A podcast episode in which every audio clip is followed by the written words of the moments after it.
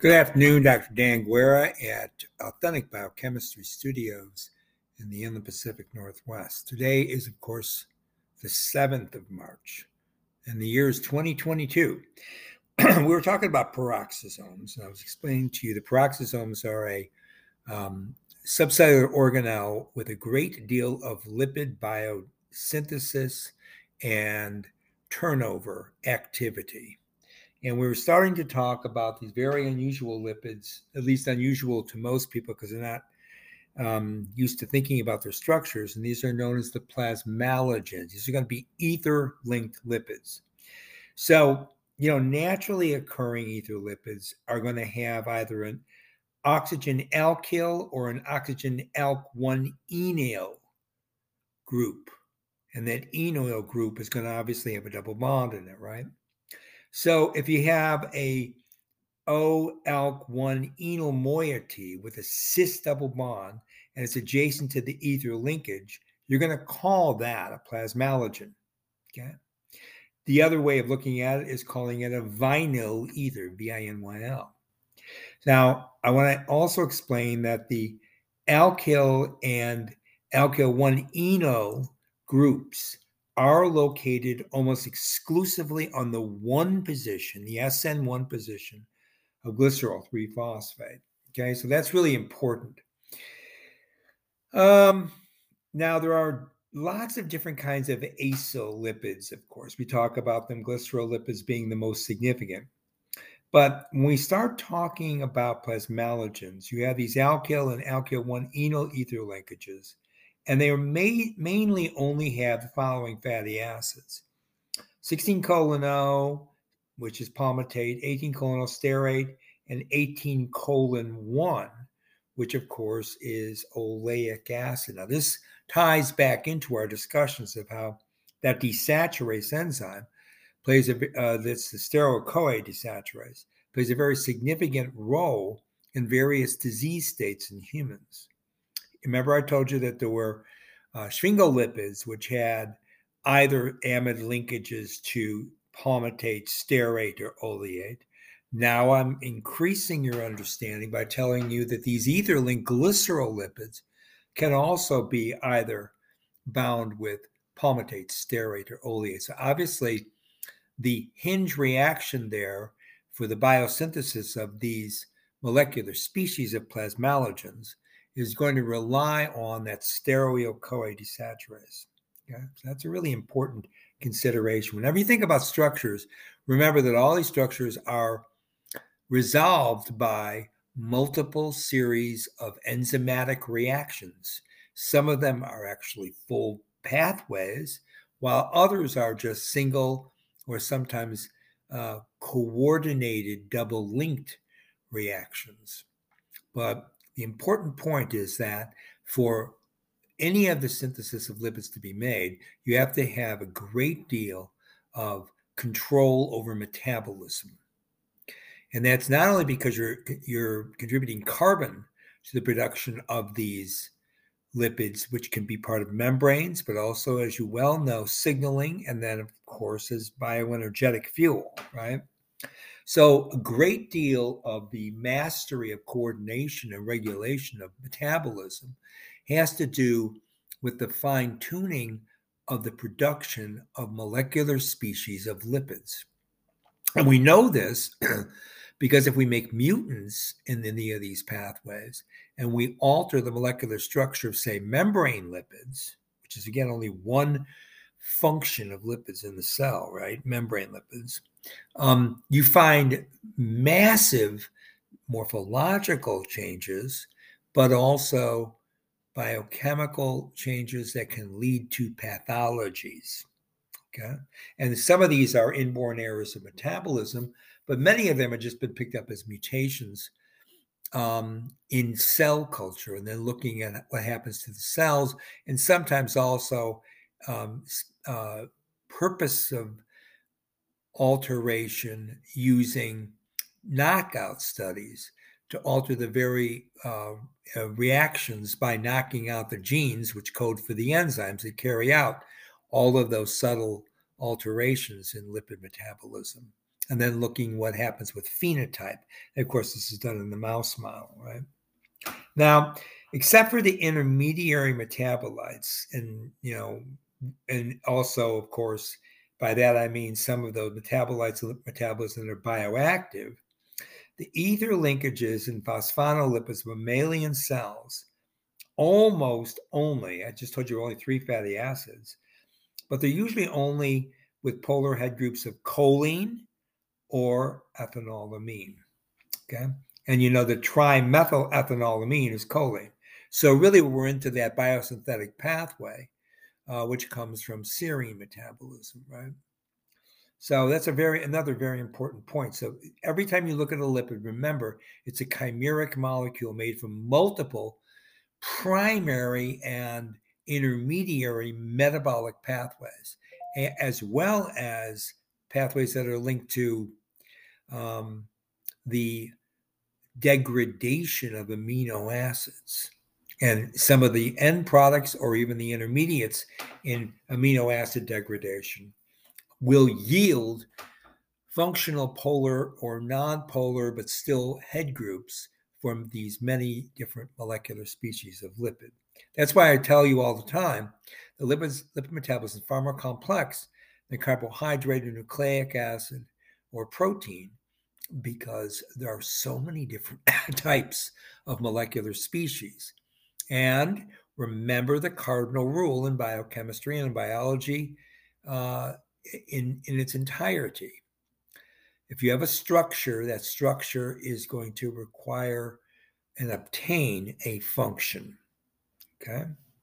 So that means that when you find 300 different molecular species of a phospholipid in the membrane, it's not because the cell is just sort of um, uncontrollably altering the molecular species of those lipids. And when you isolate them by doing a chloroform methanol extraction, et cetera, what you're really finding is not um, just all these molecular species just so happen to be in the membrane, but they all have a specific function. And I will also tell you, following right along with that, that those functions are not all well worked out. Because remember, the membrane itself, just think about the membrane with all of these different phospholipid groups, with all these different phospholipid groups. Remember that the membrane itself is one macromolecular structure. Now, normally we don't think of it that way because you think about chromatin and, for example, even DNA or RNA being a macromolecular structure. But the membrane is normally considered to be part of the architecture of the cell, right?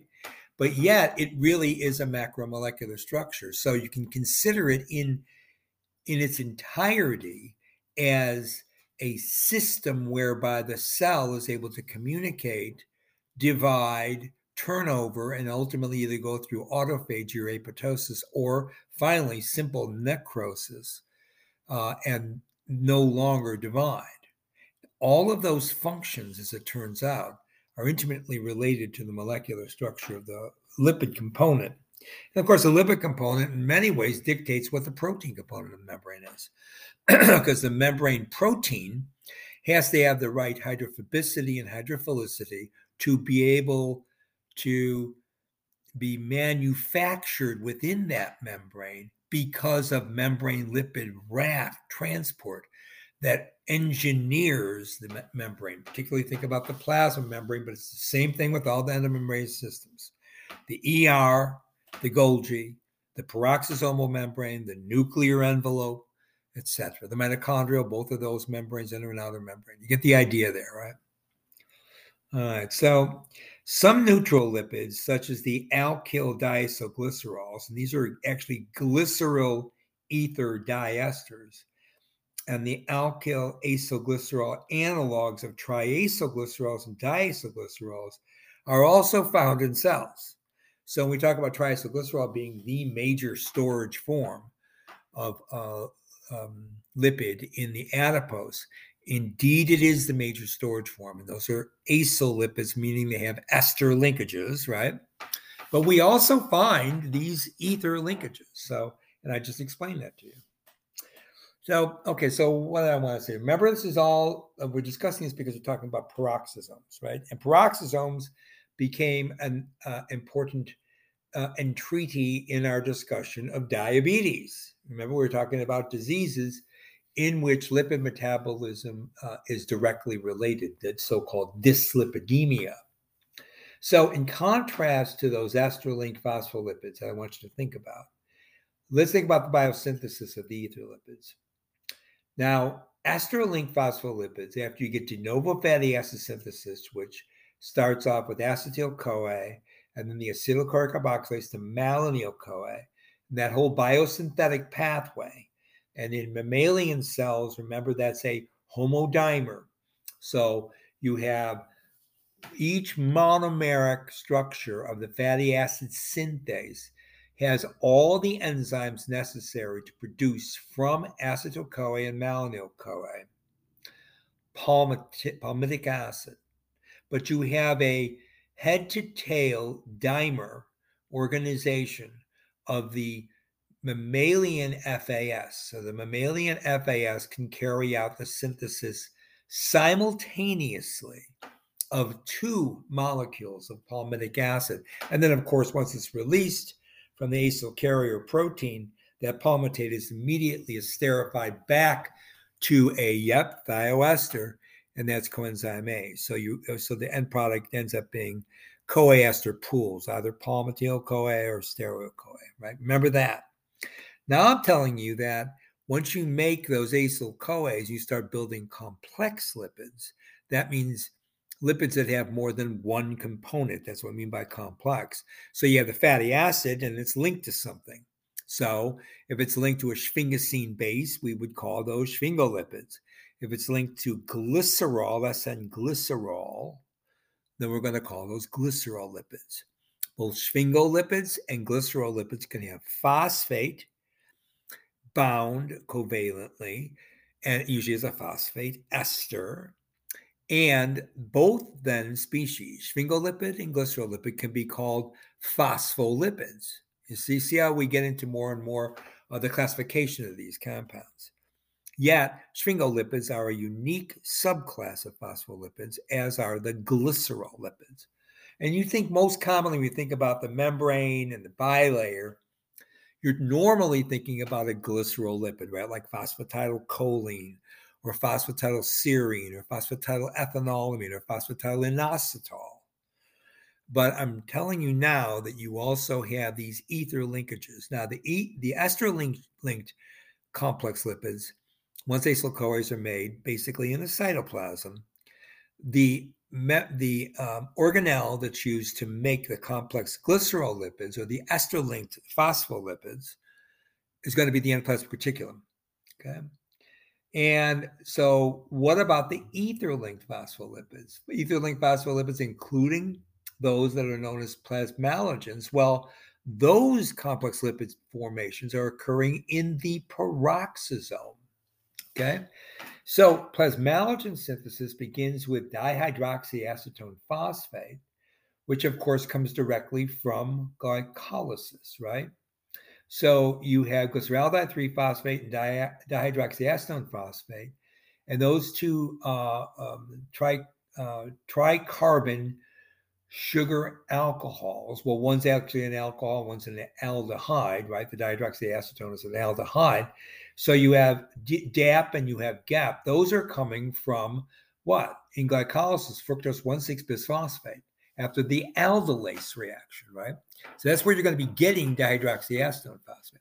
So let me continue. So you have DAP or dihydroxyacetone phosphate, and it becomes acylated by a peroxisomal acyl transferase. And so the first product of that biosynthetic pathway is one acyl dihydroxyacetone phosphate. And that becomes the substrate for alkyl DAP synthase, which will replace the long chain fatty acid, replace it, that's correct, with a long chain alcohol. So it's not going to be a not going to be a carboxylic to an al, carboxylic group to an alcohol because of reduction. You're actually going to do a replacement. Okay. So that's really an important key too.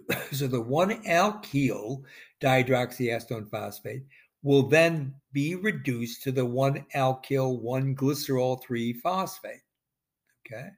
So you have done a reduction, but to the backbone, going from the dihydroxyacetone, which has basically got a keto function, to the alcohol. Okay, so it's a really important feature. Of this you see how we're moving from the backbone part of the molecule to the fatty acid back and forth. And I'm talking about both of those parts of that molecular species of lipid are being uh, reacted with multiple different enzyme systems.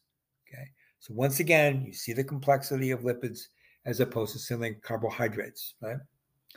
So now you've got one alkyl glycerol 3 phosphate, and that reductase that synthesizes that intermediate is carried out by NADPH being used as the reductant. Okay, there's another um, reductive biosynthetic utilization of NADPH, which can be made from malic enzyme or can, of course, be synthesized via the oxypentose phosphation, uh, via those two dehydrogenases at the beginning of the pathway.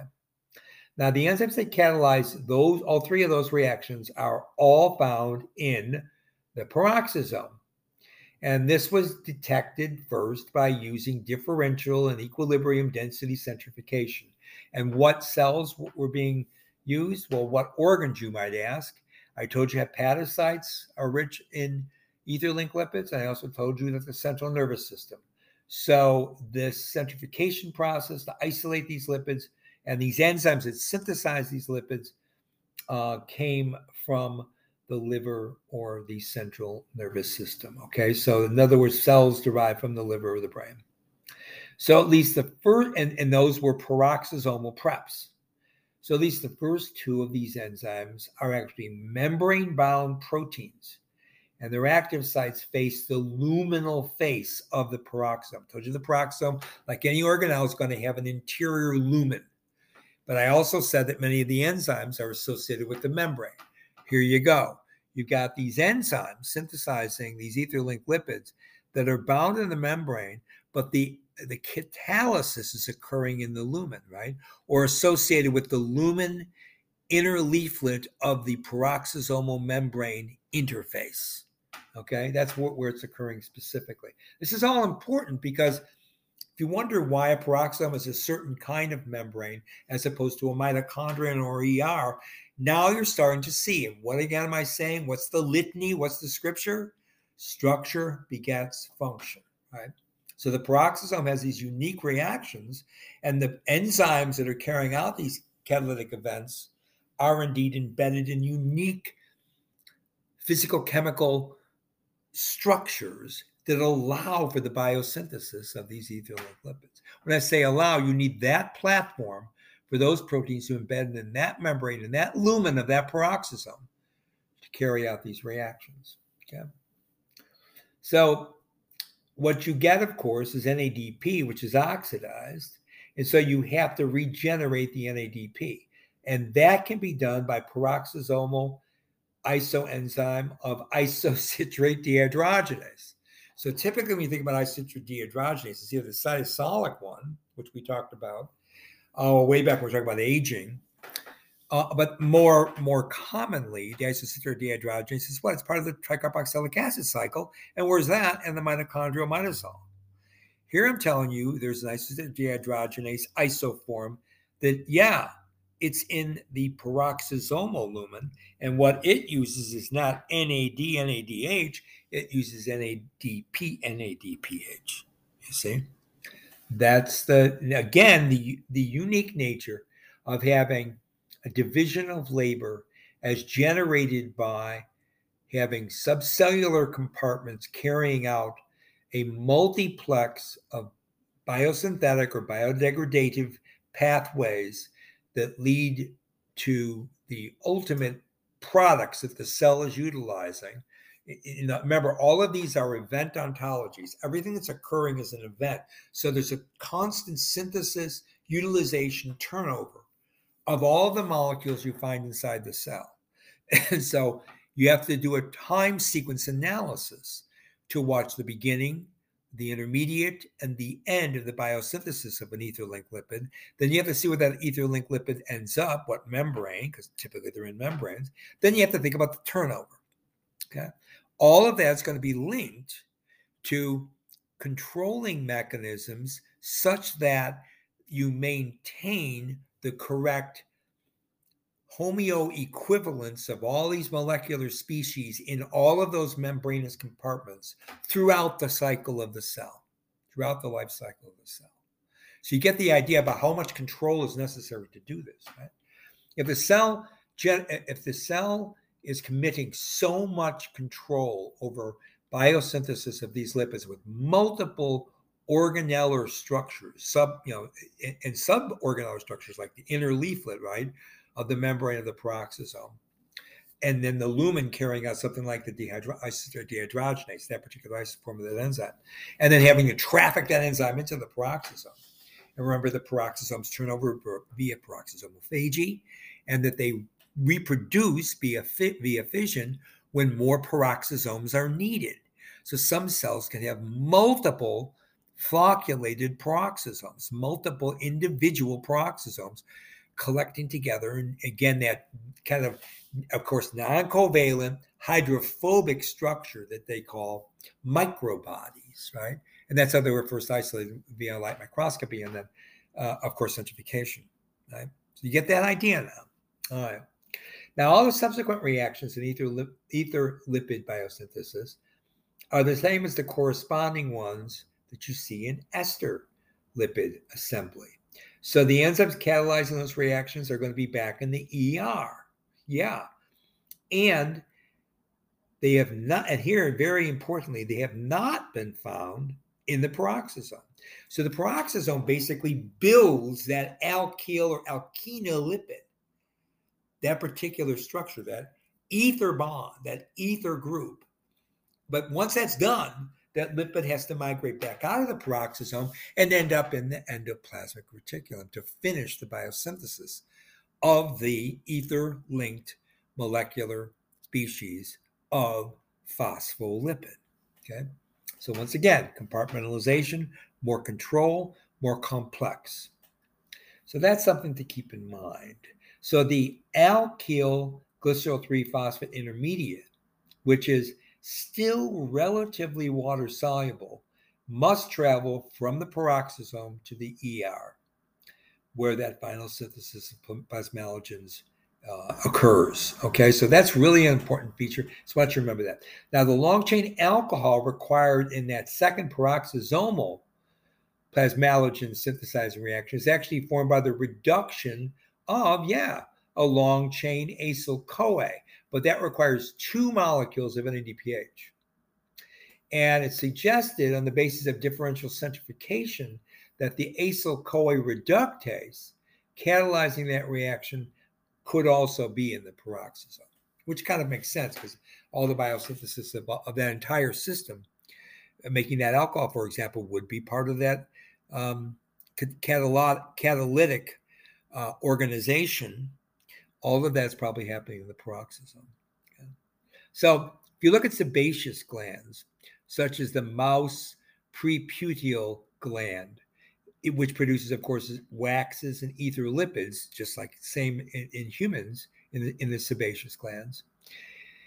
It may not be coincidental, actually, that those same cells contain peroxisomal reticulum.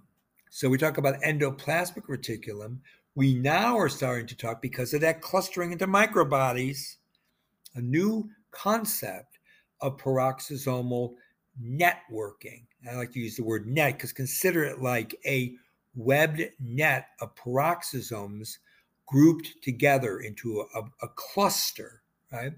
And what we call that now is a peroxisomal reticulum, right? Like the ER, now you have the, yeah, PR. So, for example, platelet activating factor, which is a very important ether lipid, also known as um, PAF acet ether, because it has an acetate in the two position of, of that backbone of glycerol as an acetate, right? It has an ether linkage in the one position, it has an acetate in the two position, and then it has, yeah, phosphatidylcholine in the third position of that uh, of that third carbon, I should say on the glycerol backbone. That's what PAF acid or platelet activating factor structure looks like. Don't worry, I will do a video lecture. I'll show you these structures. So that's one very important pathway that you find in peroxisomes. Now, what about cholesterol biosynthesis? Okay, yeah, we're we're not anywhere near finished here. Hydroxymethyl CoA, that's HMG CoA, reductase is the rate limiting enzyme, as I'm sure I've pounded home to you guys for so many lectures for so many years. Um, the rate limiting enzyme for cholesterol de novo biosynthesis. And that enzyme is actually, no, not in the peroxisome, it's in the ER. But the enzyme activity may be induced in peroxisomes. Yeah, how is this? By a cholesterol amine treatment with rats. And after you do self fractionation and immunoelectron microscopy, you find that enzyme in the peroxisome. So, in contrast to the ER enzyme, which is, of course, a glycosylated transmembrane protein, the peroxisomal enzyme is a soluble protein found in that lumen of the peroxisome. Now, what about that, right? So the peroxisomal and ER isoenzymes differ also in diurnal fluctuation. So it's been shown that the rat liver peroxisomes, together with high speed supernatant cytosol fraction, are capable of converting mevalonic acid to cholesterol. So this is all, and that, and that would inqu- require the HMG CoA reductase. So you see, and that diurnal fluctuation, I'm not going to get into right now, but there is a diurnal fluctuation uh, between those two different locations. So the peroxisome does indeed synthesize cholesterol. Now, why does peroxisome have a unique um, subcellular domain for that activity?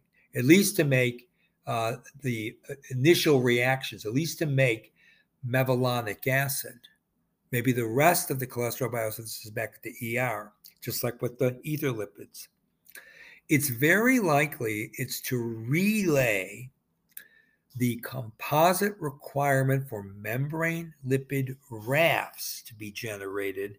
And the key communication system is from the plasma membrane to the peroxisome. Because the peroxisome's business is also to take plasma membrane, remember, hydroperoxy fatty acids of the very long chain polyunsaturated phenotypes, molecular species therein, of either omega 6 or omega 3, those positional isomers of double bonds. And that is necessary to pull out of the plasma membrane, basically remove those fatty acids, break them back down to lower carbon number fatty acids, retaining the same double bonds as the omega 6 and omega 3, and then building them back up by adding acetate or actually it's ultimately malonate, but the CO2 is released. So once again, you see subcellular organelle communication necessary for just another component of these very complex lipids. The plasmalogens on one hand and cholesterol on the other. And we're still not finished because bile acid biosynthesis also was found, because bile acids are going to be products of cholesterol degradation, associated with the mammalian peroxisome. So I'm going to leave you with that right now because it's really important to um, get into bile acid biosynthesis. Remember, bile acid, what, what was considered to be the major carcinogen, right, in those cholangiocarcinomas. carcinomas. that's how we got here. We're talking about cancer. Cancer related to what? Diabetes. Diabetes related to what? Let me hear you. Obesity. All right. See, we're all going, we're going to be back in pathophysiology and pathobiochemistry soon enough. I'm just giving you the super um, in depth understanding of lipid biosynthesis right now. And for that, I wanted to spend several lectures. I can always find a way to uh, bring lipid uh, uh, biosynthesis into my lectures. You see, I smuggle it all the time because it's not taught by hardly anyone else at any degree of uh, clarity that I'm able to do because there aren't very many lipid biochemists around that are teaching anymore. And it's my duty to do that. at least I've taken it upon myself. Dr. Dan Guerra from Authentic Biochemistry Studio saying bye for now.